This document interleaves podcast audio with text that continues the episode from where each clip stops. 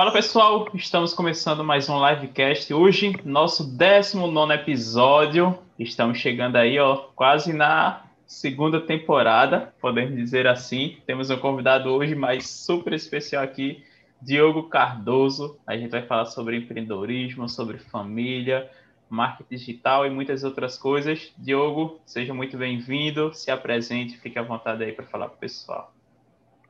Obrigado, Fábio. É, não vou dizer boa, nem bom dia, nem boa tarde, boa noite, vou dizer tudo, né? Mas, é, olá, pessoal, meu nome é Diogo Cardoso, o Fábio apresentou aí, é, tenho 38 anos, sou daqui do Nordeste, Recife, né? Com muito orgulho, sou empreendedor né, desde que me conheço por gente, comecei com 18 anos, é, dando aula de inglês, eu tive a oportunidade de fazer intercâmbio quando eu tinha 16, 17 anos.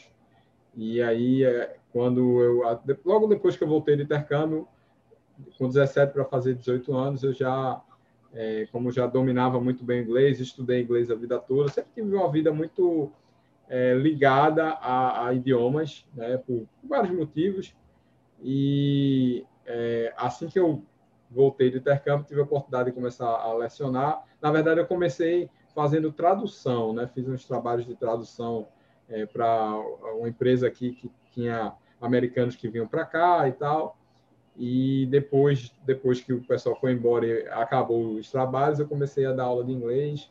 É, um ano depois, meus pais é, montaram uma escola de inglês e aí eu comecei a dar aula lá também.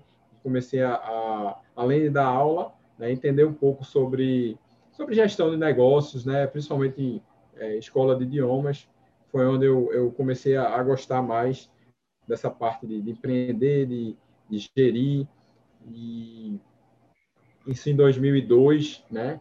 É, de 2002 até 2004, é, eu, eu tanto dei aula por muitos anos, né, muitas vezes, é, boa parte do meu, do, do, meu trabalho era dar aula, mas também ajudava ali na, no gerenciamento da escola, é, tanto na parte de atendimento, na parte comercial, na parte de marketing, né, já que era uma, uma empresa familiar, eu pude, é, vamos dizer assim, fazer uma, uma imersão de, de, negócio ali dentro. Era muito novo, né, 19 anos, 18, 19 anos ali, mas é, consegui aprender muita coisa. E aí, em 2004, tive a oportunidade de é, novamente morar fora. Né, passei dois anos trabalhando, um, um trabalho voluntário, né, pela minha igreja, né? e aí eu fiz isso lá nos Estados Unidos. E lá eu pude trabalhar com pessoas, né? Era meio que um relações públicas, é, apresentava, né, os, os, conceitos e a doutrina da igreja para as pessoas, ensinava, né, o que a gente acreditava basicamente e também fazia é, trabalho comunitário ali. A gente fazia muita mudança, serviço de pintura. A gente também distribuía comida é, para o pessoal mais, mais pobre assim da, da comunidade. E isso foi nos Estados Unidos, na, lá na Califórnia. Então, esses dois anos foram muito bons também para amadurecimento, trabalho de, de, liderança, né? já que é, eu, eu tinha que trabalhar com muita gente e tal. É, e aí, depois que. Né, Estou tentando resumir né, mais ou menos a minha vida. Depois que eu, eu passei esses dois anos né, é, nos Estados Unidos, como com trabalho voluntário.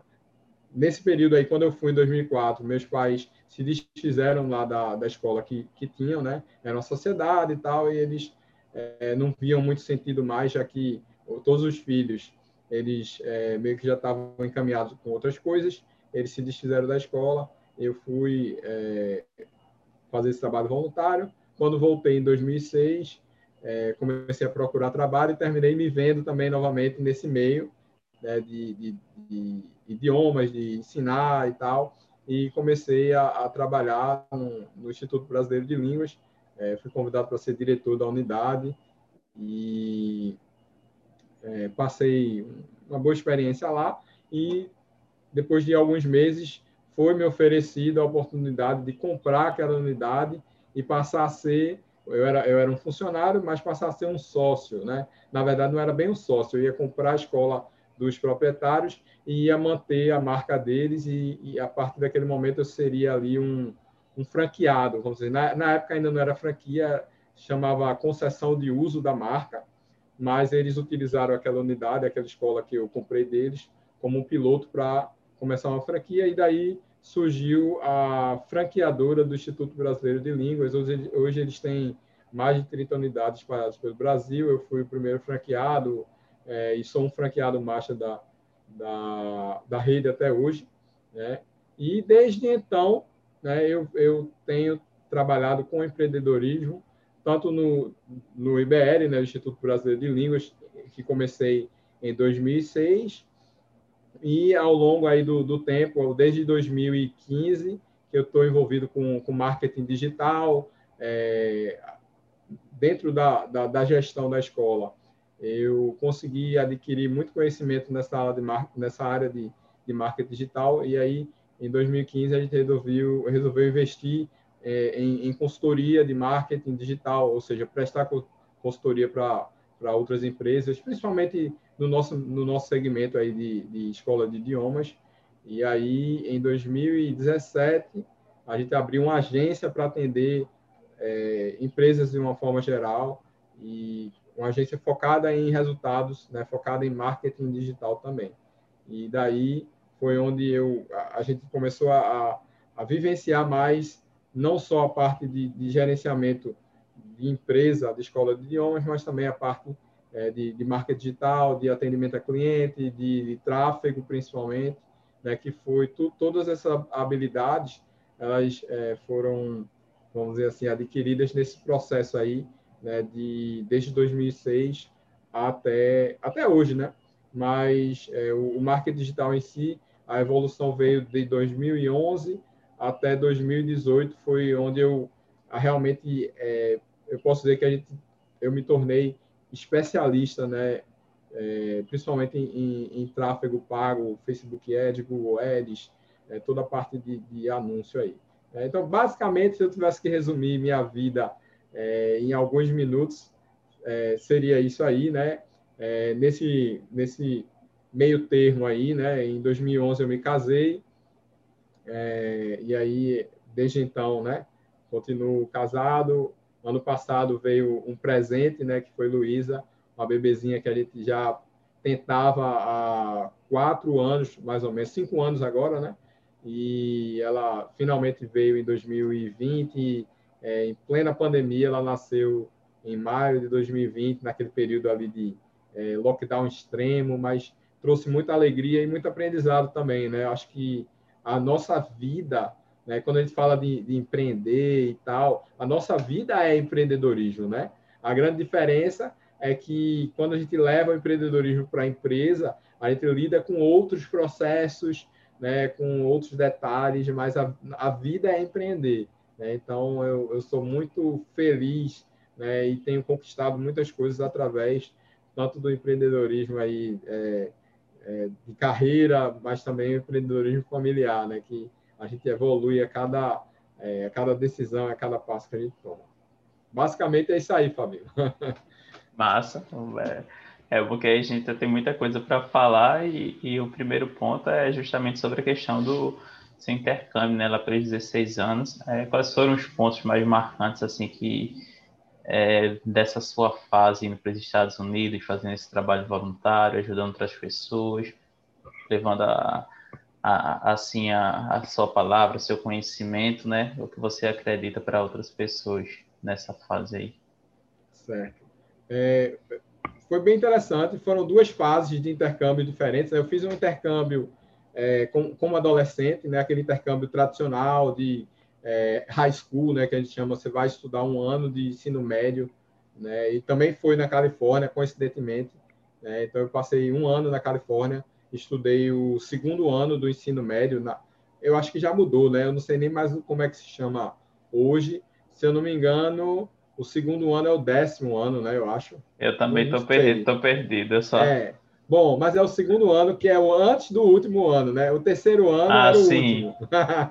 né? Então, eu estudei o segundo ano. Quando eu voltei, eu já voltei no meio do terceiro ano. Eu fui no meio do segundo, voltei no meio do terceiro já para fazer vestibular e tal, aquela coisa toda, né? Então, assim, é, o primeiro intercâmbio, aí foram, como eu falei, foram duas etapas. O primeiro intercâmbio foi é, um divisor de águas na minha vida, porque foi quando eu meio que de, me, é, me, desvinculei da minha família, vamos dizer assim, saí da, debaixo ali das asas né, da minha mãe, do meu pai, e fui morar fora, fui morar com uma família nova, lógico, eu já até já conhecia essa família, mas é, fui morar longe de casa, é, tive que tinha que administrar financeiramente, né, um, uma, um orçamentozinho ali que eu tinha, uma, uma mesada que eu tinha, é, tive que tomar decisões também, né, tive que é, assumir responsabilidades.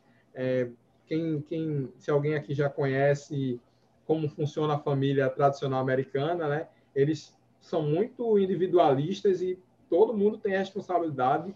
Né? O filho, com 16 anos, ele já sai de casa muitas vezes, né? ou já começa a trabalhar, é, é, é, tem tarefas dentro de casa, seja lavar prato, tirar lixo. Né? Então, eu pude aprender muita coisa nesse período, né? É, longe da minha família. E o segundo intercâmbio, que aí eu já, já era um, uma, uma pessoa adulta, né? Eu tinha, quando eu fui, eu tinha 20 anos, se eu não me engano, né? Por aí. É, então, com 20 anos, você já né, tem uma, uma maturidade, uma certa maturidade, já tinha é, iniciado faculdade, é, já tinha trabalhado, né? Então, e eu fui, eu fui para esse é, intercâmbio, vamos dizer assim, esse trabalho voluntário, fui com, com objetivos muito específicos. Eu sabia o que eu ia encontrar lá, sabia que não ia ser fácil, é, é muito, são muitas regras, né? É, eu sou para quem não conhece, a Igreja de Jesus Cristo dos Santos Últimos Dias são os mormons, né? Então, aqueles é, normalmente a gente vê em dupla andando pela rua com a de gravata, camisa branca, plaquetinha preta. É, a, a, vida desses dois anos que eles estão ali naquele serviço é muito regrado, né? Você tem horário para acordar, horário para dormir, não vê televisão, não vai no cinema, não vai no shopping, só tem um dia para lazer e mesmo assim o dia de lazer você tem que fazer compras você tem que lavar sua roupa, é, não vê TV, não fala com a família, só falava por e-mail uma vez por semana, é, ou por carta. Ainda, gente, eu ainda peguei essa época que a gente ainda mandava carta e tudo, mas aí já tinha e-mail, né, que facilitava. Então, assim, era, não era uma coisa, não era lazer, né, era realmente um compromisso que a gente assumia durante aqueles dois anos mas muito gratificante, porque o foco principal daquele trabalho era ajudar pessoas. No final das contas, a gente ajudava pessoas, seja com uma mensagem de conforto, falando né, sobre, sobre religião, sobre, sobre Jesus Cristo, que é o, né, o centro da nossa, da nossa religião, mas também ajudando as pessoas, ajudando o próximo, fazendo trabalho voluntário ali, serviço comunitário de, é, como eu falei, mudança, pintura de casa, é, qualquer coisa que precisasse, a gente estava ali disponível para fazer. A gente tinha é, uma quantidade de horas semanais que a gente te, tinha que dedicar é, para serviço comunitário. Então, é uma coisa muito legal e foi muito engrandecedor né, essa segunda fase, porque aí eu, a gente já, eu já pude trabalhar um pouco mais, um pouco melhor o lado profissional, o idioma também, né, aperfeiçoar o idioma no, no âmbito mais, mais profissional, já que a gente lidava com pessoas né? Era meio que um trabalho de, de, de, venda, assim, não era venda porque você não vendia nada, mas você tinha que abordar, né? você tinha que explicar, você tinha que é, ter educação, você tinha que ter é, empatia também, porque às vezes você levava a porta na cara, você levava é, xingamentos e tudo. Então, assim, a gente tinha que tinha, lidar com várias coisas ali. Então, foi, foi muito engrandecedor você ter que conviver com uma pessoa 24 horas por dia durante dois anos.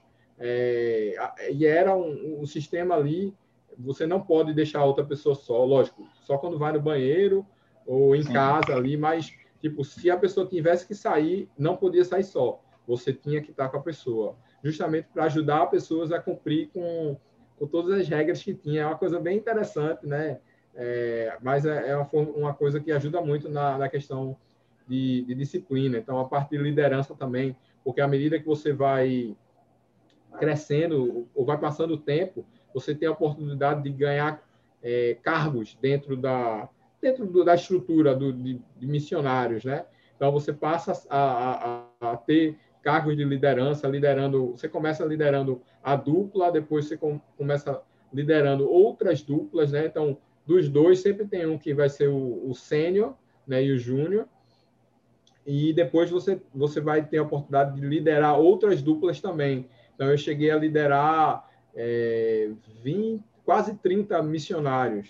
Né? Então, você liderar uma equipe de 30 pessoas não é uma coisa muito simples também. Então, ajuda a desenvolver esses, é, essas habilidades que são muito boas para a vida toda. Então, isso, assim, esses intercâmbios, todos dois, eles influenciaram muito na minha vida e na pessoa que eu sou, né? Porque é, saber lidar com as pessoas, é, conversar, é, abordar, venda. Eu, eu tenho um lado muito bom de vendas também. Bom que eu digo assim, é, muito bem trabalhado.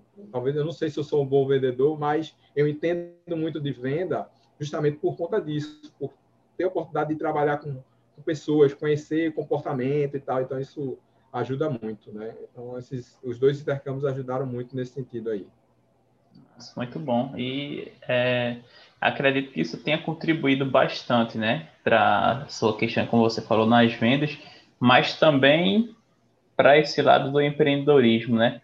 E aí vem um, um, outro ponto da nossa conversa, né? Que aí a gente tem o, o, empreendedorismo, como você disse, mais solo, né? Que é quando você assumiu ali sua a, a questão da gerência da escola, e o outro é justamente no ambiente familiar, né? Como isso, esse intercâmbio contribuiu, é, como você enxerga essa contribuição aí no, nesses dois tipos de ambientes? E depois já tem uma outra pergunta para fazer também. Massa. Assim, uma coisa muito legal é, do intercâmbio quando adolescente é que eu pude é, ter a experiência de viver em uma nova família. Então, querendo ou não, você aprende com uma família nova, é, você vê que famílias são parecidas, né? Que às vezes a gente fala, pô, minha mãe é muito chata. Não, mas toda mãe é chata, assim, em alguns momentos. Entendeu? Meu pai é muito chato, mas todo pai é chato em alguns momentos, que é o momento de ensinar, que é aquele momento de colocar né, é, regras, limites, e que isso é muito importante para tudo. Né? E no empreendedorismo também não é diferente. Né? O, o empreendedor, ele normalmente ele tem uma visão um pouco diferente, principalmente dos funcionários. Então, ele precisa tentar trabalhar os funcionários, ensinar eles, colocar limites, colocar regras, colocar é, talvez conceitos que é, eles ainda não viveram, mas que eles vão poder aprender e ver e ter a visão que o empreendedor tem ou que o empreendedor tem, né? Então, eu acho que é, o, o, fato de ter tido várias experiências é, pré-empreendedorismo que estavam muito relacionadas a, a empreender, né, a, a, tomar decisões, porque eu acho que o grande papel do empreendedor não é nem colocar a mão na massa mesmo, sabe? Porque a mão na massa qualquer pessoa pode colocar, né? Só que é, o empreendedor ele precisa tomar as decisões corretas e orientar as pessoas que estão colocando a mão na massa para que elas não é, tomem, não, não, não tornem o processo mais longo ou não tornem o processo mais difícil do que poderia ser. Né? Então, é aquela coisa de analisar, ajustar e, e, e testar e, e, dar sequência no, no trabalho. Né? Então, isso isso serve para a nossa vida de uma forma geral, né? Então, eu procuro é, trabalhar esses conceitos, né? De, primeiro, é, entender o que entender sobre o que vai acontecer. Se você precisa tomar uma decisão, você não pode tomar uma decisão baseado só no que as pessoas estão falando, numa opinião. Não, você tem que entender. Você vai estudar, você vai ler, você vai procurar é, informações, vai procurar dados, dependendo do que seja, para te respaldar naquela tomada de decisão. E aí, até na hora de você ser questionado, né, você chegar e dizer, não, eu tomei essa decisão por isso, isso, isso. Isso também não quer dizer que o, é, a intuição não conta. Conta também, né? É, o empreendedor, ele também é, toma decisões baseadas em intuição, também. Mas é, eu acho que é muito mais, eu, acho, eu diria que é tipo 80% realmente é, informações, é, com dados, com, com relatório, com realmente conhecimento e 20% de, de intuição, se a gente fosse falar na, nas tomadas de decisão do, do processo todo. Então, isso também é, serve até para casamento, né? Assim, para família, como, é, como a gente cuida da nossa família. Né? A gente tem que conversar, tem que conhecer, tem que saber o porquê de, né, da, de, né, do que está acontecendo, como é que a gente vai mudar, como é que a gente vai planejar para é, conquistar o, sei lá, seja um eletrodoméstico novo, seja um carro novo, seja a casa nova, tudo isso demanda é, conhecimento, né, de, seja de economia, de quanto ganha, financeiro, né, educação financeira, é, seja também conhecendo as pessoas que estão ali com a gente, como elas vão contribuir naquele processo. Então, empreender ou empreender é uma é uma mágica, assim. Eu, eu, eu acho fantástico, assim. Né? Tem é, tem os seus altos e baixos, mas para um empreendedor que que tem visão, ele procura mais a constância do que é, o, o, os extremos, né? Uma das frases que eu aprendi, que eu gosto muito, é que é, a, a intensidade ela é muito legal, né? É, é muito bom você você ter intensidade, mas é muito melhor você ter consistência do que você ter intensidade. Então eu digo muito que consistência é melhor do que do que intensidade. Isso serve para tudo na nossa vida também. É, é muito melhor nós sermos pessoas constantes do que pessoas que têm picos né, de, de, de tudo, de é, é, desejos de fazer coisa, de picos de, de é, trabalho, assim, ah, hoje eu vou trabalhar, eu vou tirar o dia todo para trabalhar. Não, não é assim. Né? Então, é muito melhor você trabalhar oito horas por dia do que você passar 24 horas trabalhando e passar dois, três dias sem trabalhar de novo. Não, trabalha aquela quantidade de horas por dia. Então, essa é uma frase que eu gosto muito, eu levo muito para a minha vida. É, um, é meio que um, um, um lema, né? É, intensidade, ou consistência é melhor, é maior do que intensidade, é melhor do que intensidade. Nossa, e, e é, isso é verdade, né? A gente fala antes de começar, a gente estava falando um pouco sobre a questão de academia, né? E aí a gente vê muito isso, né? Tem gente que vai para academia treinar uma semana, mas passa duas, três sem aparecer na academia. Beleza, ele treinou cinco, vamos supor, pegar nem cinco, sete dias, né? De uma vez, mas parou três semanas para voltar. Se ele tivesse treinado duas vezes na semana durante essas três semanas, teria sido mais eficiente para ele do que se ele tivesse treinado as sete vezes naquela única semana, passada três meses sem voltar.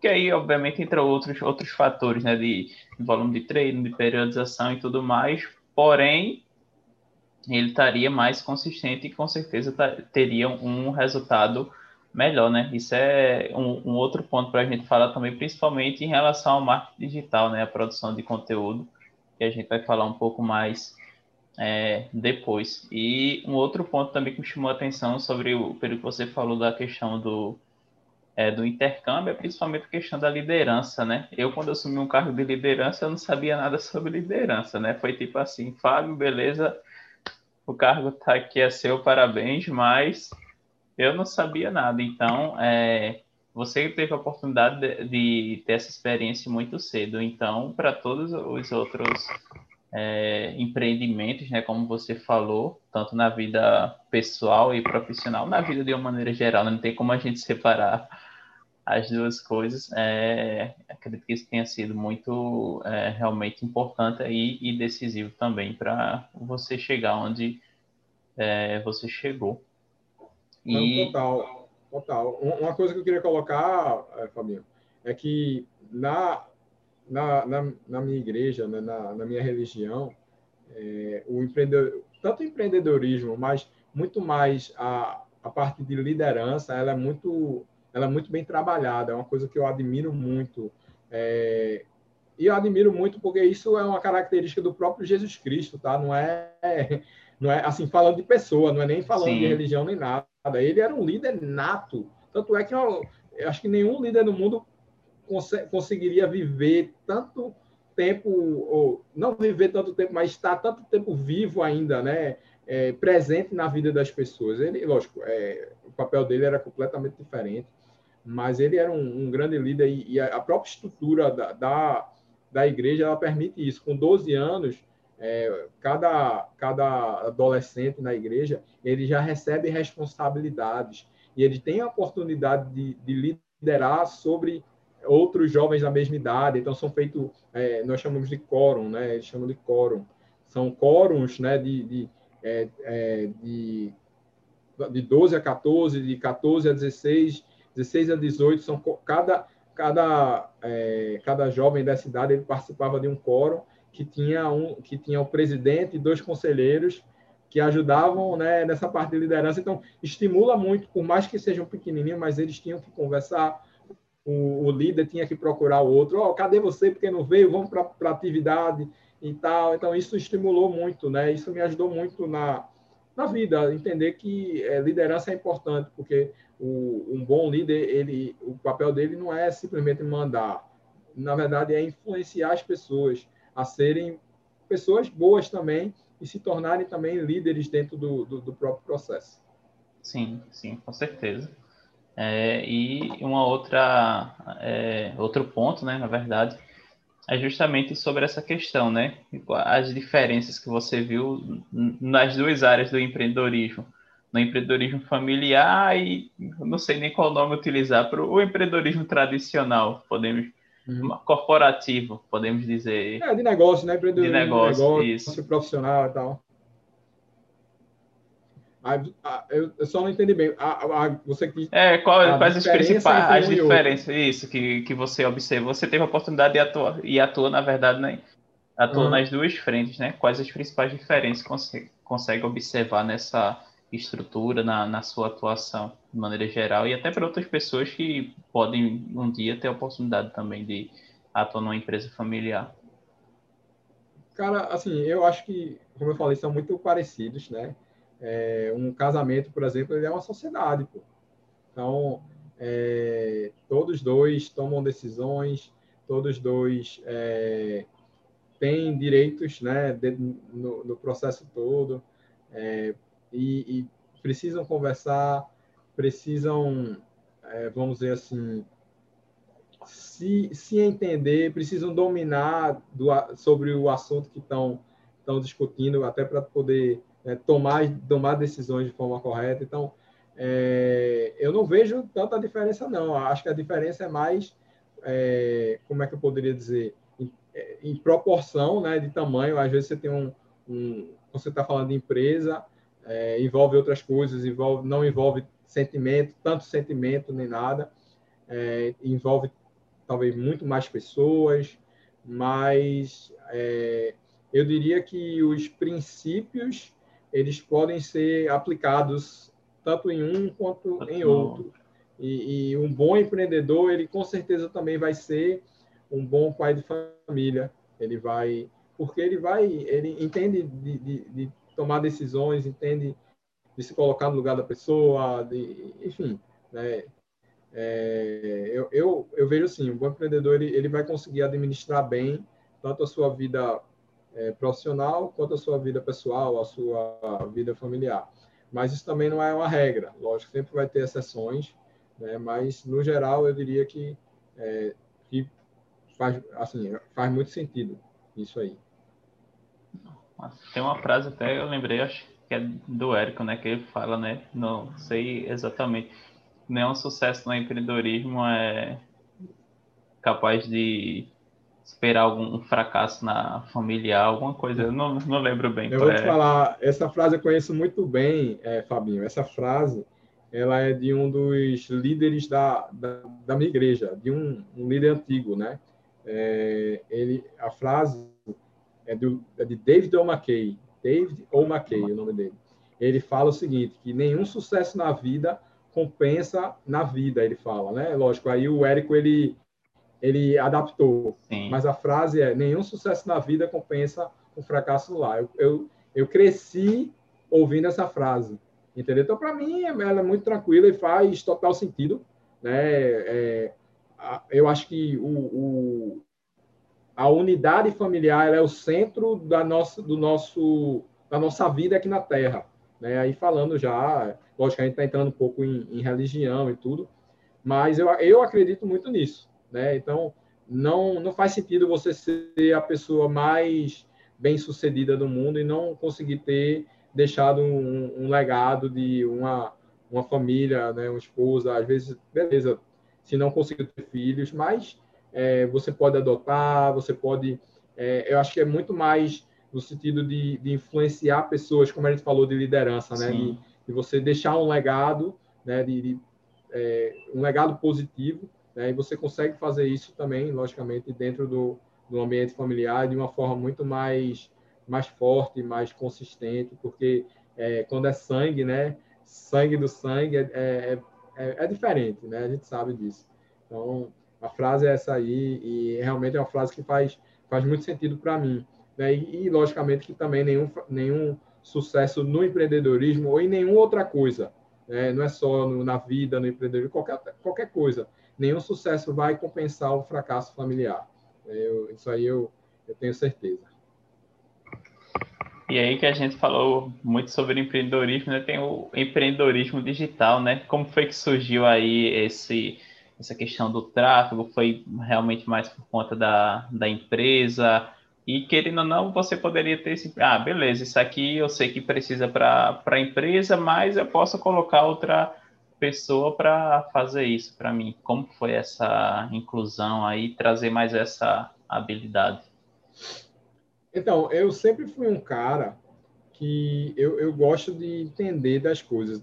Eu, assim, eu me considero um, um curioso, né, de, de, de, tudo. A gente pode conversar aqui sobre várias coisas. Eu, eu, vou saber um pouquinho, né, um pouquinho pelo menos de cada coisa aqui. Tem algumas coisas muito extremas assim, eu não, não, não vou saber, mas de coisas gerais, assim, de atualidades e tudo, eu, de tecnologia, essas coisas, eu gosto, e aí eu estou sempre ali, é, eu sempre estou atrás de coisas novas.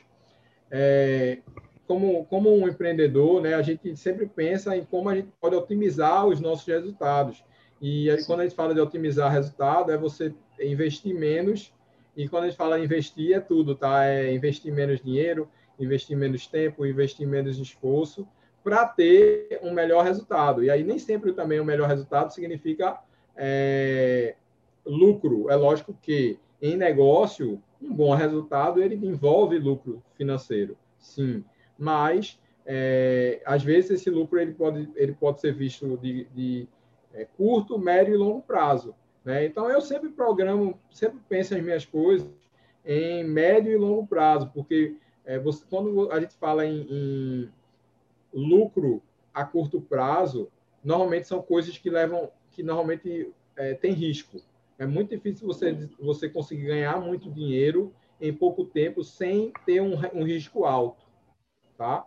Então, como eu sempre fui um cara também muito é, sensato, assim, muito precavido, muito, um pouco seguro, nem tão seguro, mas um pouco seguro, eu sempre pensava mais a médio e longo prazo. E aí na empresa eu via que a gente gastava muito recurso, né, tinha um orçamento alto de marketing e inicialmente ele era destinado aí 80% lá em 2006, né, de 2006 até 2008 e 2009 mais ou menos, era destinado para lista telefônica. Não sei se Fabinho, né? Não sei se você pegou essa época aí, não, Fábio, mas talvez a galera que esteja assistindo a gente. Quando eu morava no interior, eu sabia que existia a lista, aquela amarela, né? É, exatamente. É, você sabia que existia, eu usava. né? Então, a lista telefônica, principalmente ali as páginas amarelas, elas, é, era ali o, Google da, da época. Né? Se você queria procurar uma empresa, você ia nas páginas amarelas e tinha por segmento, né? Então, tipo, é, sei lá, é, eletrodoméstico, é, papelaria, é, o que é que tinha mais? É, oficina mecânica, aí você ia lá para o segmento e encontrava as empresas dentro da, das páginas amarelas. E aí a gente investia muito nisso, a gente fazia meia página amarela é, todo ano, né? Então o custo disso era um custo alto, eu não lembro. Eu acho que é, eu diria que hoje para fazer meia página amarela seria aí algo em torno de 10 mil reais por, por acho que era seis meses ou um ano. Basicamente isso aí.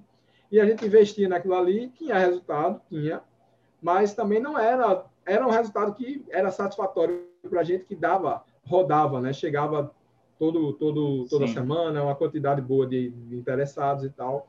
E aí depois a gente foi vendo que estava tava ficando um pouco alto e o, o, as pessoas estavam começando a deixar de utilizar as páginas amarelas.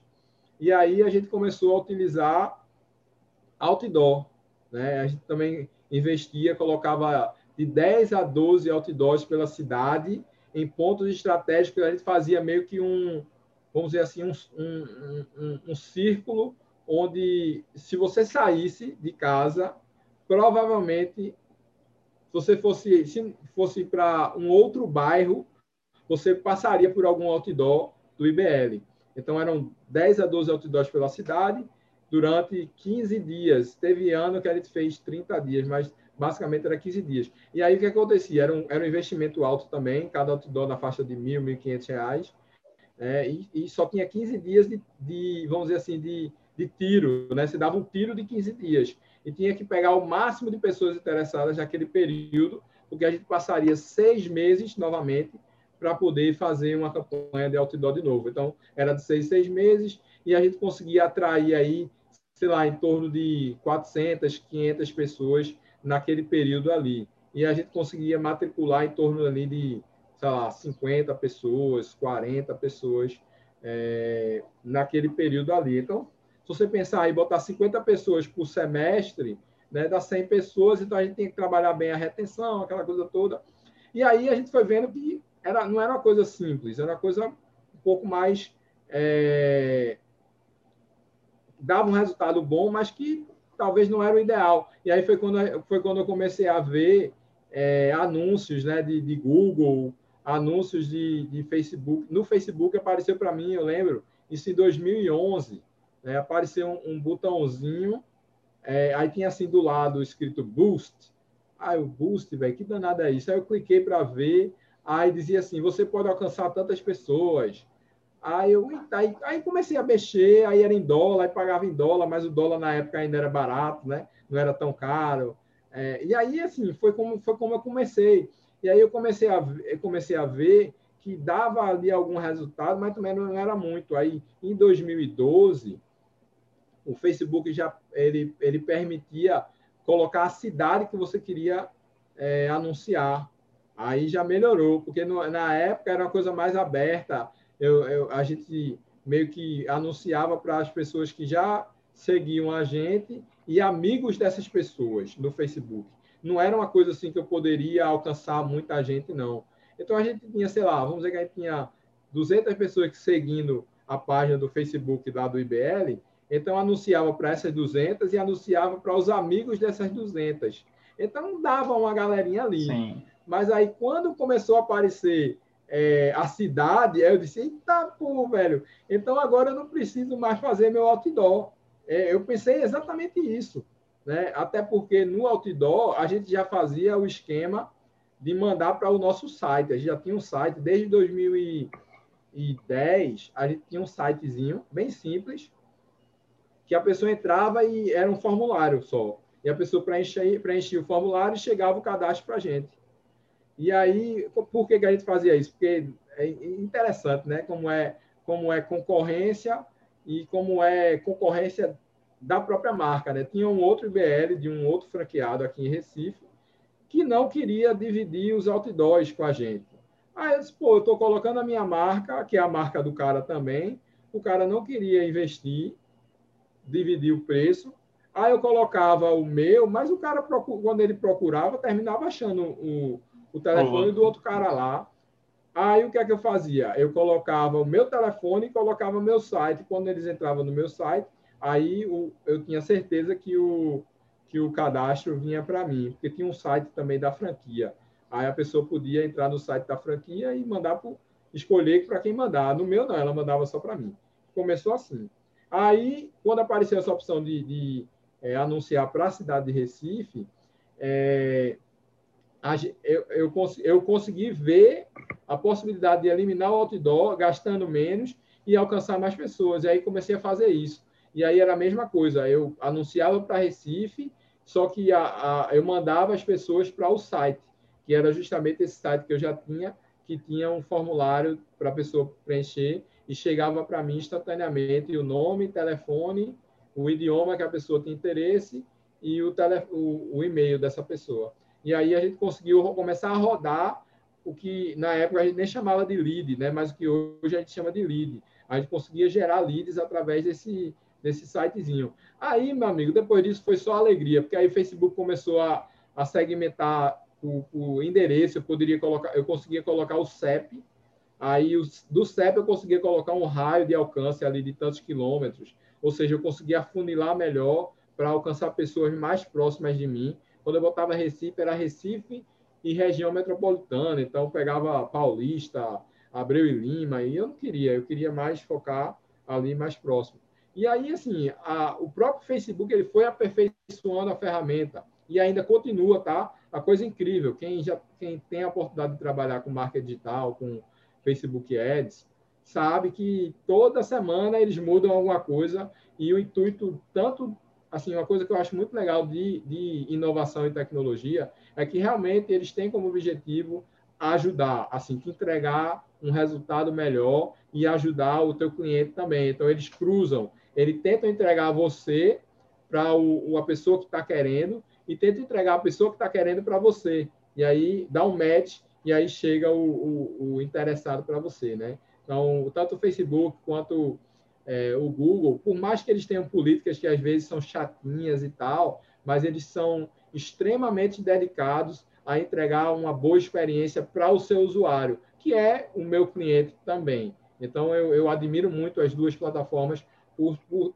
é, sempre estarem melhorando para entregar um, um, melhor, um melhor resultado, uma, uma experiência mais rápida, uma boa experiência para os clientes dele. Então, minha história no marketing digital começou ali em 2011, mais ou menos, né? e desde então eu nunca parei de estudar, nunca parei de testar. Eu acho que o segredo do, do marketing digital, falando aí de tráfego pago e anúncio patrocinado, é teste, é você testar todas as funcionalidades, ver o que é que dá o melhor resultado, entender o, o, os relatórios que você tem, é entender de métricas. Quando você entende disso, você, querendo ou não, você passa a, a saber o que é que está dando certo, o que é que está dando errado, e aí você pode tomar decisões baseadas em, em, em resultados para que você possa é, melhorar ainda mais, otimizar ainda mais né, os teus os teus anúncios, os teus resultados.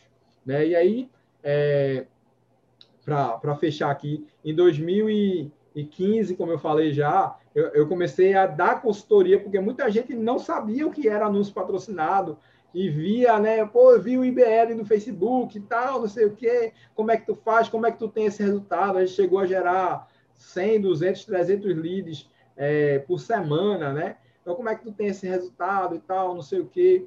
E aí eu, eu comecei a dar consultoria gratuita, né, inclusive no começo, porque era amigo, pessoa conhecida. Não, faz assim, faz assado. Só que eu via que eu estava perdendo muito tempo né, deixando de, de, cuidar do meu negócio para estar tá ajudando pessoas. E aí eu, eu tomei, em 2016, a gente tomou a decisão de começar a cobrar para poder ajudar, para ficar uma coisa justa também, e eu poder me dedicar mais também, né? E aí, em 2016, a gente começou a fazer consultoria, deu muito certo, em 2017, a gente abriu uma agência. É, e aí, a, no início da consultoria, era mais voltada para cursos de, de, idiomas mesmo. Porque a gente era franqueado master, franqueado, é, franqueado master, a gente tinha várias pessoas na franquia que tinham a gente como referência. Então, é, a gente começou a dar consultoria para essa galera. Só que aí começou a aparecer também pessoas de outros nichos, né, de outros segmentos, e aí tal. E aí foi quando a gente se juntou com pessoas que tinham também habilidades de, de, de marketing e tal, e abrimos uma agência de marketing digital focada em resultado, ou seja, é, não era só postzinho de rede social, não, era post associado a anúncio patrocinado que traria resultado para essa galera, né, para os clientes. E aí deu, deu, deu bem certo, né, a gente começou a crescer, só que a gente teve, a gente tinha uma, uma, uma dor nossa que a gente queria meio que atender nos nossos clientes. Aí, pô, o custo de agência sempre foi muito caro, né? E a gente queria oferecer um, um, um bom serviço com um preço acessível. E foi onde a gente pecou, né? E aí a gente começou a ter muito cliente, porque a gente estava com preço muito bom, mas para cada cliente novo que a gente pegava, a gente chegou no limite que a gente tinha que, que trazer mais gente para a equipe. E aí a conta terminava que não fechava, porque pega um cliente novo, funcionário novo, cliente novo, funcionário novo. E o lucro nunca, nunca chegava a dar muito Sim. lucro, né? Foi quando eu comecei, a, foi quando eu, eu conheci o, o marketing digital mais focado em infoproduto, lançamentos, e, e aí a, a chave virou. Eu disse, pô, velho, isso aqui é bom, porque eu não tenho cliente, né? O, assim, era, era é meio que sócio, né? O, o cliente de lançamento, o especialista de lançamento, ele é um sócio, na verdade. Ele não é cliente, porque a gente conversa, a gente diz o que tem que fazer, a gente faz a nossa parte, mas ele faz a dele também. E aí é, a gente, eu gostei muito, né? A gente gostou muito do modelo do negócio de lançamento. E aí a gente migrou, a gente demitiu os clientes de agência e passamos a focar apenas em lançamento. E aí a gente tem tido bons resultados aí até hoje. Né? Tem aqui um, acho que não dá para ver, não, mas tem uma plaquinha ali de, de resultado. Nós somos agência parceira Hotmart, é, plaquinha de 6 e 7, já temos vários 6 e 7 aí dentro da, dentro da agência. E assim, tem sido. E assim, o melhor de tudo, eu acho, no, aí, pra, até para fechar o, contexto todo do, do marketing digital, é, Fabinho, é que o melhor de tudo é que quando a gente migrou para o modelo de lançamento, além, além da gente melhorar a qualidade de vida nossa, né, melhorar ambiente de trabalho, melhorou tudo, a gente conseguiu é, atingir nosso propósito muito mais rápido, porque a gente consegue hoje ajudar muito mais pessoas. Por exemplo, na minha escola, para você ter ideia, né, no nosso curso lá, a gente tem uma média aí de 30, 40, 50 novos alunos por mês. Né? No, no, nos nossos lançamentos, eu tenho 200 alunos, tenho 150 alunos, tenho 100 alunos, depende do, do, do, do lançamento. Mas a gente consegue potencializar muito mais as nossas, é, vamos dizer assim, é, as nossas propostas de, né, de, de como pessoa. Né? Então, é, o nosso propósito, né? Então, todos os especialistas que a gente trabalha, eles têm propósitos muito, muito alinhados com os nossos de é, ajudar pessoas, é, ajudar pessoas a crescer profissionalmente, ajudar pessoas através né, da, da saúde. Então, tudo isso a gente consegue, além né, de, de, de ter um resultado melhor, a gente consegue é, levar esse propósito para uma escala muito maior, que é muito legal. E, pessoal, para quem não conhece todos esses termos, não está habituado, tudo bem, fiquem tranquilos. Sobre a questão do tráfego, qualquer coisa pede uma consultoria aí, marca um horário com o Diogo. E sobre os termos 6 em 7, 6 em 8, aliás, 7 em 1, enfim, essas são algumas terminologias do marketing digital. Vou pegar aqui a mais conhecida, né, que é o famoso 6 em 7. São 100 mil, ou seja, 6 dígitos faturados em 7 dias consecutivos, ou seja, a famosa é. abertura do carrinho ali, abriu hoje, daqui sete dias tem mais de 100 mil na minha conta, então eu acabei fazendo seis em sete. Então, Diogo já fez isso ser, algumas vezes. É, pode ser, tanto pode ser mais de 100 mil e pode ser até 999 mil, né? Então, assim, é uma, uma frequência boa, lógico. Faturamentos acima de, de, de 300, 400 mil são grandes lançamentos, tá? É, a gente ainda está ali no, no, meio termo, ali na média de, de 6 em 7 mesmo. A gente tem faturamento de, de 100 mil, de 107 mil, né, 120 mil, né, por aí. Então, é, mas não é nem valor em si, né? Eu acho que é muito mais, como eu falei, o, do impacto, que né, que você feito, o impacto, o impacto que a gente consegue causar, né? Quando você fala num, num lançamento de sete dígitos, por exemplo, são milhões de pessoas, ou, desculpa, milhares de pessoas. Sim. Um faturamento de é, seis dígitos são centenas de pessoas, né? Mas são, como eu falei, centenas de pessoas que foram impactadas por um bom produto, né? Um produto que de fato tem transformação, que é, que é o que mais a gente preza quando a gente pega um, um, projeto de, de lançamento. Isso é um dos, dos grandes pontos né, para a gente destacar né, nessa conversa, principalmente quando a gente fala marketing digital. Né? É, tem, uma, tem a questão da escala, né, que a gente nunca vai conseguir ter isso, como você disse, a questão da escola, do número de alunos e do número de alunos que você consegue ter no ambiente digital, no marketing digital. mas essa questão do impacto, né? Você está alinhado, como você disse, com os sócios que você tem hoje na empresa, deles levarem a mensagem, levarem ali o conhecimento necessário para aquelas pessoas que buscam, né? E aí lembrei de quando você falou do que o Google e o Facebook fazem, né? De levar a melhor experiência para o usuário. Então vocês acabam fazendo isso, só que de uma outra maneira também, levando a melhor experiência ali do expert para, nesse caso, o aluno, o, o, cliente que vai estar comprando ali o, o, produto, aquela experiência com, com ele. Total. E quem paga a conta lá do, do Google e do Facebook é quem anuncia, né? não é o usuário.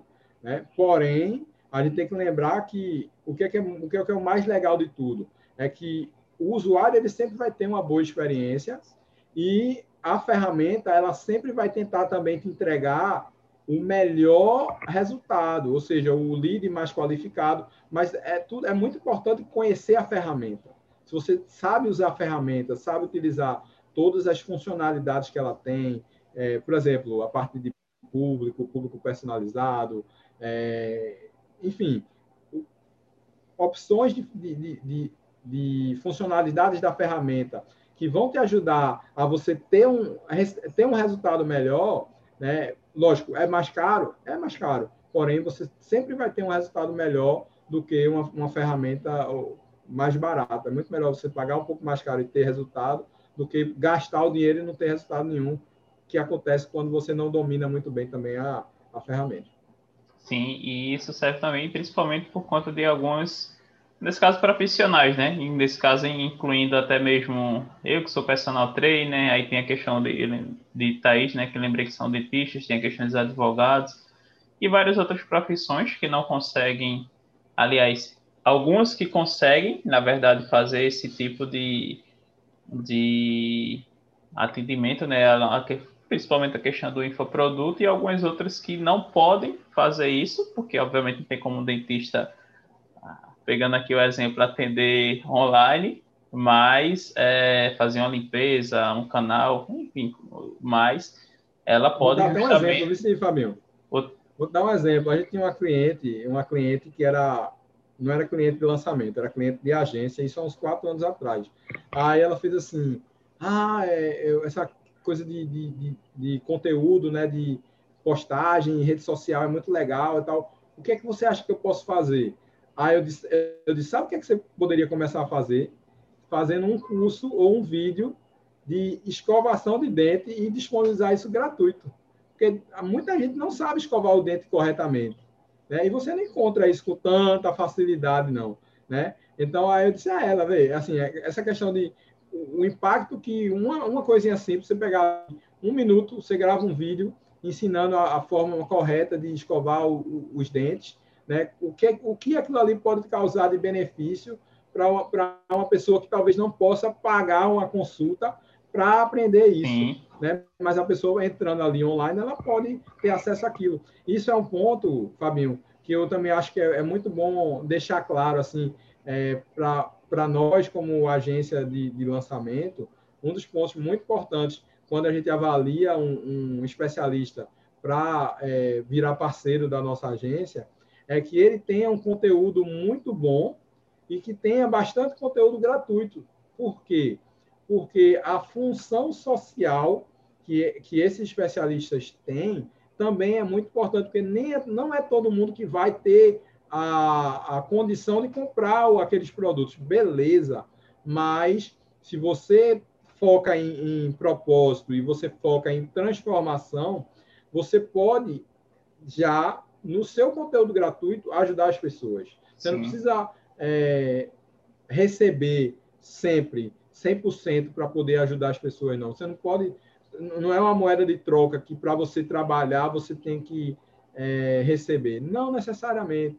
Se você faz aquilo por amor, você sempre vai ter é, espaço, sempre vai ter tempo para fazer o, o, solidário, né? fazer o, o, o, gratuito e ajudar as pessoas a também serem influenciadas e é, vamos dizer assim aprenderem, né? Consumir, a, é, a consumir aquele conteúdo no, numa forma mais gratuita também. Isso, é isso mesmo. E é, nesses anos aí de, de, experiência, né, tanto no, no digital quanto no, no presencial, quais foram os maiores desafios que você teve e quais foram assim as principais diferenças que você notou entre os dois ambientes, além do que a gente já conversou aqui? Cara, ó, no digital, é, o, o, acho que o desafio, acho que muita gente enfrenta esse desafio hoje, né? As redes sociais, elas são terra de ninguém, né? Então, é, qualquer pessoa que chega hoje, ela chega com um discurso bonito, é, promessas estratosféricas, assim, né?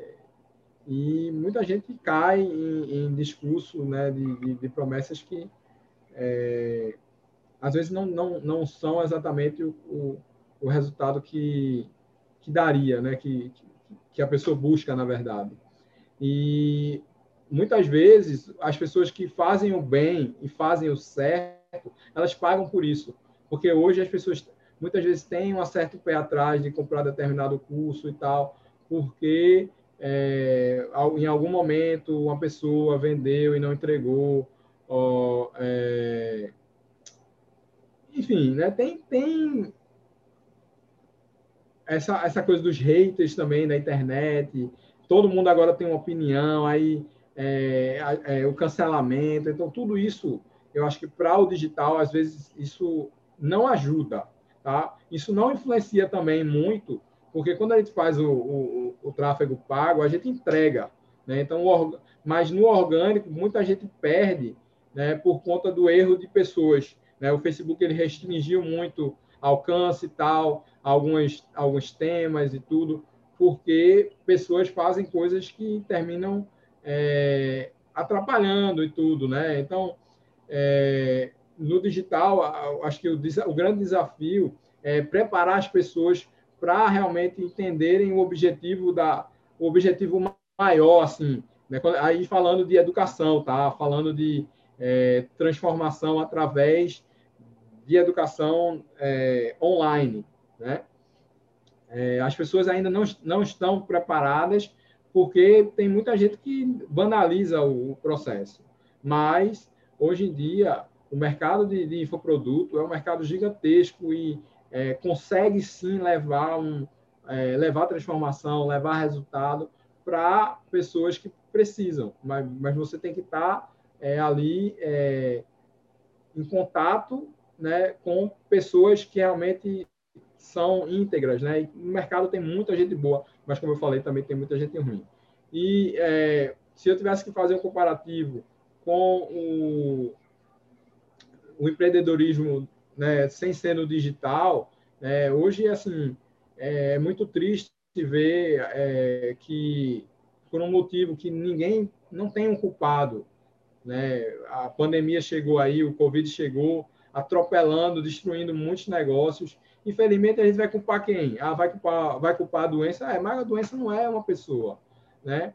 Então, é muito triste ver negócios fechando, famílias sofrendo, né? E, e assim, por mais que a gente é, tenha uma boa empresa, tenha um bom produto, tenha uma boa entrega, tem coisas que estão sofrendo demais e não tem, não tem, não tem muito o que fazer, né? É, é muito triste ver, né? Mas pelo outro lado, o digital está né, voando, porque as pessoas estão realmente, por conta dessa coisa de, de lockdown, né, de, de, de pandemia, de distanciamento, as pessoas passaram a utilizar muito mais o, as redes sociais, a internet.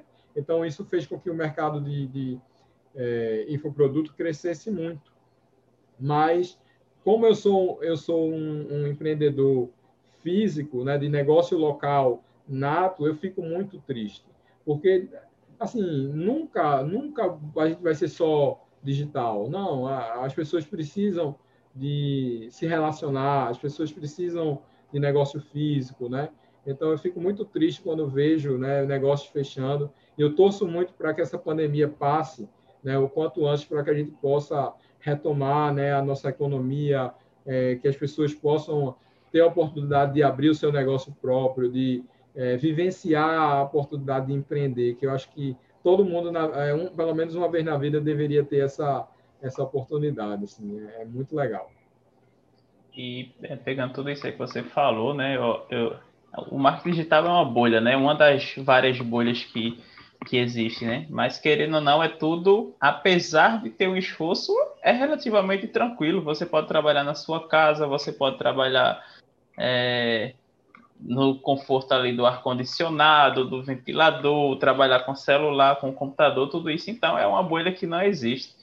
Hoje, é, eu consigo dar minha, várias, 90% das minhas aulas hoje estão sendo online. Então, às vezes, cara, beleza, cansa. É, é, produzir conteúdo é algo que, que cansa, né? Todo mundo que consegue ou que se propõe a, a fazer isso, né? Como você disse, com constância mas é, às vezes o cara tá cansado assim, aí eu passo, sei lá, 9, 10 horas da noite no sinal, tá o cara lá vendendo fruta, vendendo morango. Eu digo, meu amigo, é para você não reclamar de nada na sua vida por conseguir trabalhar com isso aqui, porque o cara tá ali e não é tipo, não começou a trabalhar à noite pegando o como é que se diz? O clima bonzinho não, né? Ali 6 horas até 10 horas da noite. Não, o cara tá ali desde o meu dia no sol quente até 10 horas da noite. Então, é, quem tem oportunidade né, de, de, de, trabalhar aqui é uma bolha e não tem literalmente motivo nenhum mesmo para reclamar de nada. E eu diria que esse é o real empreendedor, viu, Fabinho? O, o, assim, o cara que está ali. Mesmo, assim, é o cara que está na, na frente ali. Ele, ele, ele é o caixa, ele é o financeiro, ele é o entregador, ele é o, a recepção, ele faz tudo, né? E é esse que é o real empreendedor. Assim, é, ele está ali das, fazendo das tripas coração, né, para ter o, o, seu resultado com o mínimo de, vamos dizer assim, é, muitas vezes de condição possível, né? Ele Sim. faz faz muito com pouco, né? É, eu, eu, assim, graças a Deus, eu, eu posso dizer que eu vim desse, assim, não quero comparar, tá? Mas, é, por exemplo, eu comprei uma escola sem ter dinheiro nenhum, né? Mas é aquela coisa do, do, do fazer muito com pouco. Eu, eu sabia quando entrava, quando saía, e disse, não, vou querer. Agora eu não posso pagar agora, mas se você me der um prazo, eu pago em... Aí eu paguei em 12 meses eu paguei e comprei a escola. Foi quando foi, foi o que eu fiz. Eu não tinha um real no bolso, não tive ajuda de ninguém, mas é, fiz um acordo com eles e eles aceitaram. E aí você é, é, é quando você começa a fazer as coisas acontecerem, entendeu? Para muita gente é, é assim, é, você comprar o chiclete, a caixinha, vender a caixinha para comprar duas né? Lógico, é o que eu falei, proporcionalmente é parecido, Sim. né? Mas é, esse tipo de empreendedorismo é, é muito difícil. Então, eu admiro muito pessoas assim. Porque eu, eu, eu sei o que, o que eu passei, né? Para poder pagar aquelas contas lá que eu tinha, aquele compromisso que eu tinha. Né? Lógico, ainda bem, graças a Deus, eu, eu morava com, com meus pais ainda e tudo, então facilitou. Mas não, não é fácil. E se você não... Muitas vezes você tem que ter a, como é que, como é que chama? A coragem, né? Não é nem coragem, mas você tem que botar, é, ser, ser um pouco, muitas vezes, ousado. Ousado, né? sim. Porque senão você nunca vai sair daquela sua zona de conforto ali. Então, acho que e também, é, foi um grande aprendizado que eu tive. A, a, oportunidade que você teve era naquele momento, né? Se você não pegasse ali naquele momento, pode ser que você nunca. Não tem, obviamente, a gente está não tem como descobrir porque você aproveitou a oportunidade, mas é aquilo, né? Se você não tivesse aproveitado, pode ser que você nunca tivesse é, entrado ou enveredado aí por esse, esse caminho, essa, essa sua história. Então tem isso também, né? De você aproveitar aí a, as oportunidades, né? E às vezes, é, como você disse, precisa ser ousado mesmo, porque quem fica só no cantinho ali não vai não vai conquistar é, seu espaço, não. Se está com vergonha, vai com vergonha. Se está com medo, vai, vai com medo, né? Eu sei é, bem o que é isso aí. Eu já fui o cara.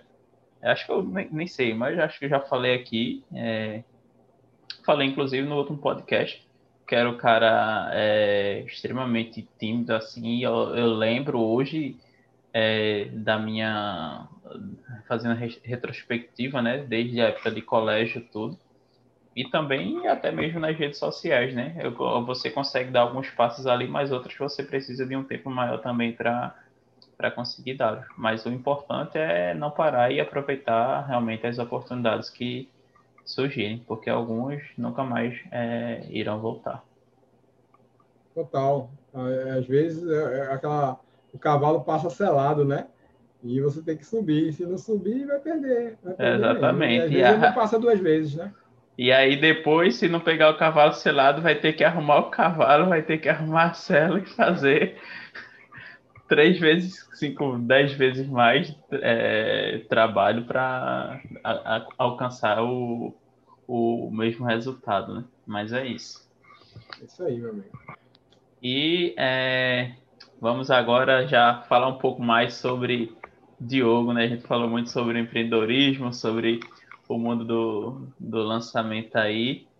É, hoje, quais o, o, as mudanças que aconteceram na, na sua vida? Você falou que teve um presente aí que foi Luísa, né? Que vem em 2020.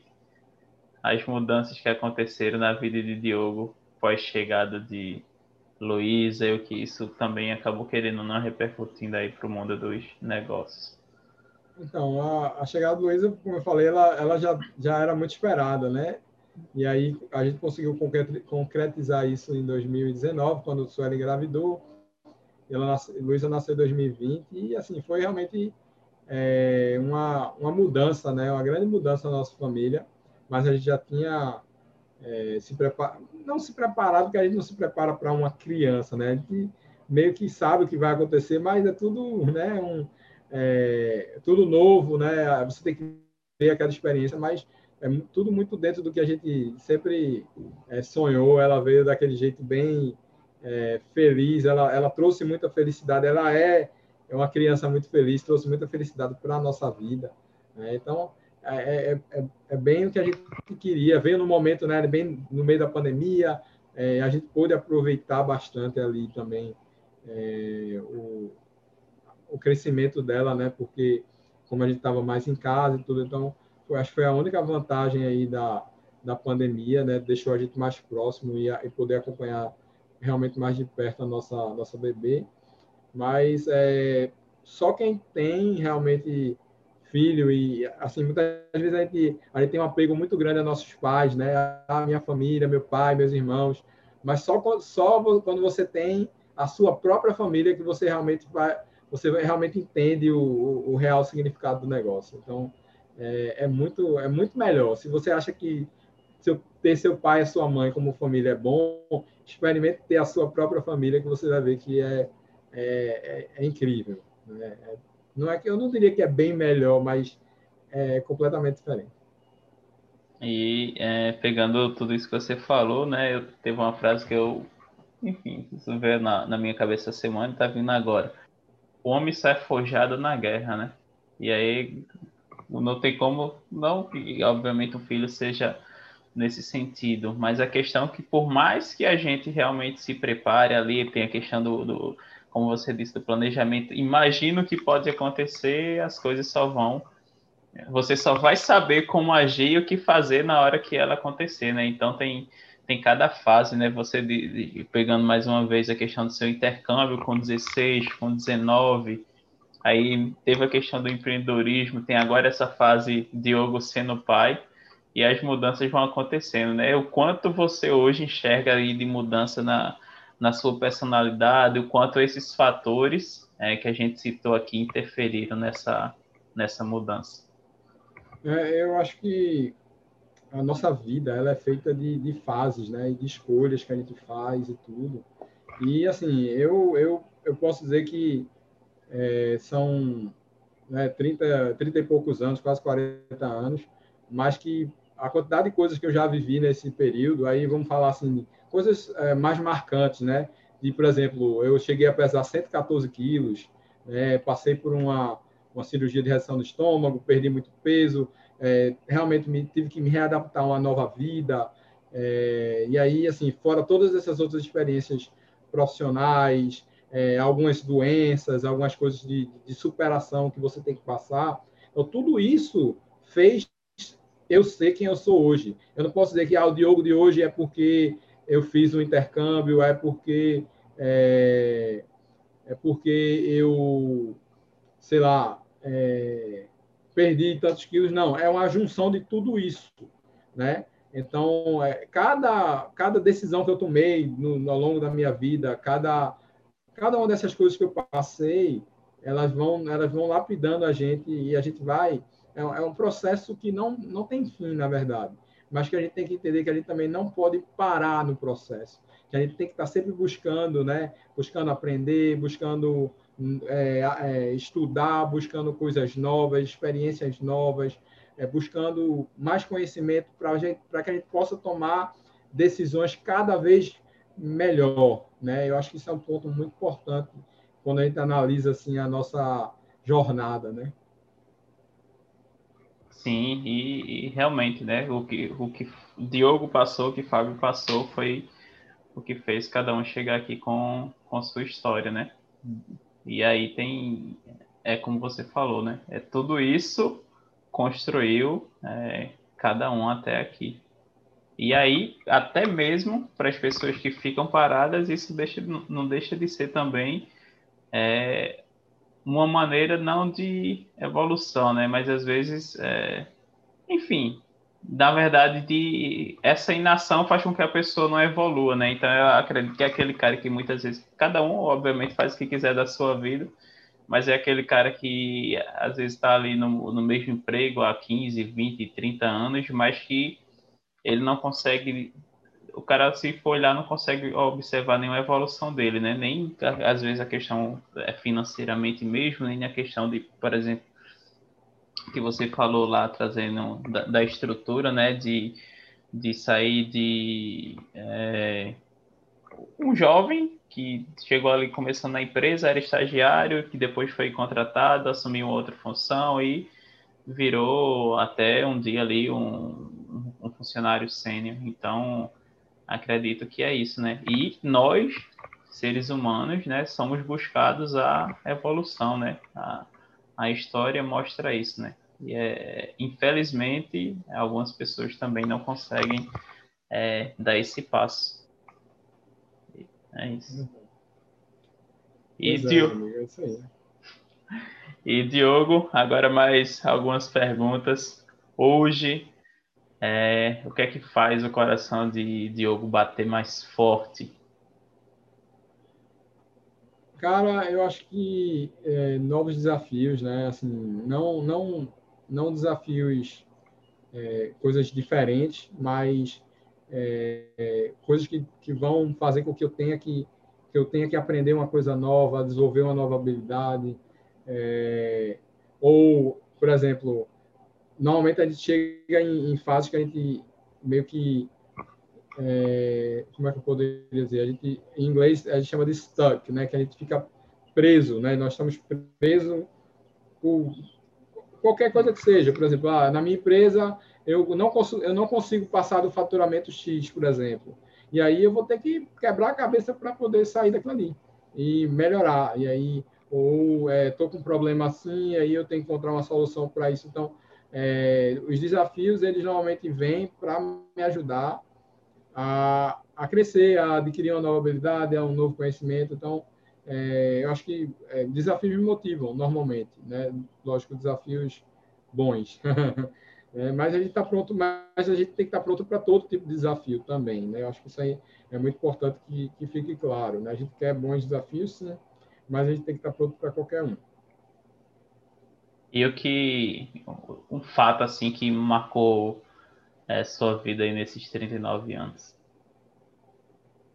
Ah, cara, tem muitas coisas, mas eu, eu diria que um, um, divisor de águas aí foi quando eu, eu passei dois anos da minha vida é, dedicado a uma coisa que eu não, não, não recebi nada. Vou refazer, porque eu recebi muita coisa em troca né? Mas nada financeiramente falando Sim. naquele momento, né? Mas a, a, realmente aqueles dois anos eles eles são eles, eles, foram divisores de água na minha vida, assim, eles me, me, me mudaram, me lapidaram de uma forma muito melhor. Eu acho que não seria hoje quem eu sou sem aqueles dois anos. ou levaria Nossa. muito mais tempo para aprender o que eu aprendi naquele. Na... Foi um grande intensivão, eu diria. O, o intensivão que trouxe Diogo para. Saiu, digamos, um menino e se transformou ali no, no homem. Total, total. E uma lição, uma grande lição aí para compartilhar com a gente. Cara, a grande lição, nem tudo é nem tudo é dinheiro, né? E que pessoas elas não não foram feitas para ser usadas. Né? Pessoas foram feitas para ser amadas e dinheiro foi feito para ser usado. Né? Eu acho que isso é, é, um lema também que eu tenho assim que é, eu, eu levo a minha vida. Né? Dinheiro foi feito para gastar e pessoas foram feitas para amar. Então, então a gente não pode é, focar no dinheiro né, como, se fosse, como se fosse a, a solução para nossos problemas. Não. A solução para nossos problemas são pessoas, são é, nossa família, é, nossos amigos, é, você ter uma vida boa. Então, se você for olhar, pessoas elas são muito mais importantes, né? E é, o, o dinheiro ele é consequência de, dos seus resultados, né? Do que você faz com a sua vida, do que, de como você toma as suas decisões, é, do que em, em, que você foca, né? Eu acho que aí são são grandes lições e um grande aprendizado que eu tenho na minha vida. E quem inspira Diogo? Cara, eu, eu poderia dizer que eu tenho algumas inspirações, mas eu diria que aqui na Terra, eu diria minha mãe. Minha mãe é uma grande inspiração para mim ela é, é cadeirante, né? É, teve paralisia infantil com quatro anos de idade e ela conseguiu é, vencer na vida, né? Mesmo não precisando, ela, meu, meus avós tinham condições de, de oferecer tudo para ela. Ela, ela é, estudava em casa, teve que fazer supletivo porque meu avô não queria que ela fosse para a escola nem nada, enfim mas ela fez supletivo, passou na universidade, se formou, começou a trabalhar, é, foi funcionária pública federal concursada por um, um bom tempo e aí se aposentou por invalidez e mesmo assim ela, ela conseguiu cuidar de uma família, ter três filhos, né? É impressionante assim, se você parar para pensar, mas ela conseguiu. Então ela para mim é realmente um um dos das grandes referências que eu tenho. E para a gente fechar, uma frase uma palavra que representa Diogo. É, consistência é melhor e maior do que intensidade. e é, uma, uma, outra, uma outra frase também que eu gosto muito, tá? É melhor ser feliz do que ter razão. Né? A gente muitas vezes se pega, se prende em detalhes, né? É muito melhor você ter a cabeça mais aberta e aceitar que pessoas são diferentes, que você é, você não é o dono da verdade, mas que você pode ser feliz, né, aceitando as pessoas como elas são e tá tudo bem, né? Todo mundo tem seus defeitos, ninguém é perfeito. Então, é, é, eu acho que é, essa frase também me define muito bem. É muito é melhor é melhor você ser feliz do que ficar se preocupando com, com outras coisas e ter razão com, com tudo. Massa. Diogo, muito obrigado mais uma vez por ter aceitado o convite, ter batido esse papo aqui com a gente. Em breve a gente volta para falar sobre muitas outras coisas. Pessoal, muito obrigado. Finalizamos mais um livecast, nosso 19 episódio. Até a próxima e grande abraço. Abração, Diogo. Obrigado, pessoal. Valeu, Até a próxima. Tchau.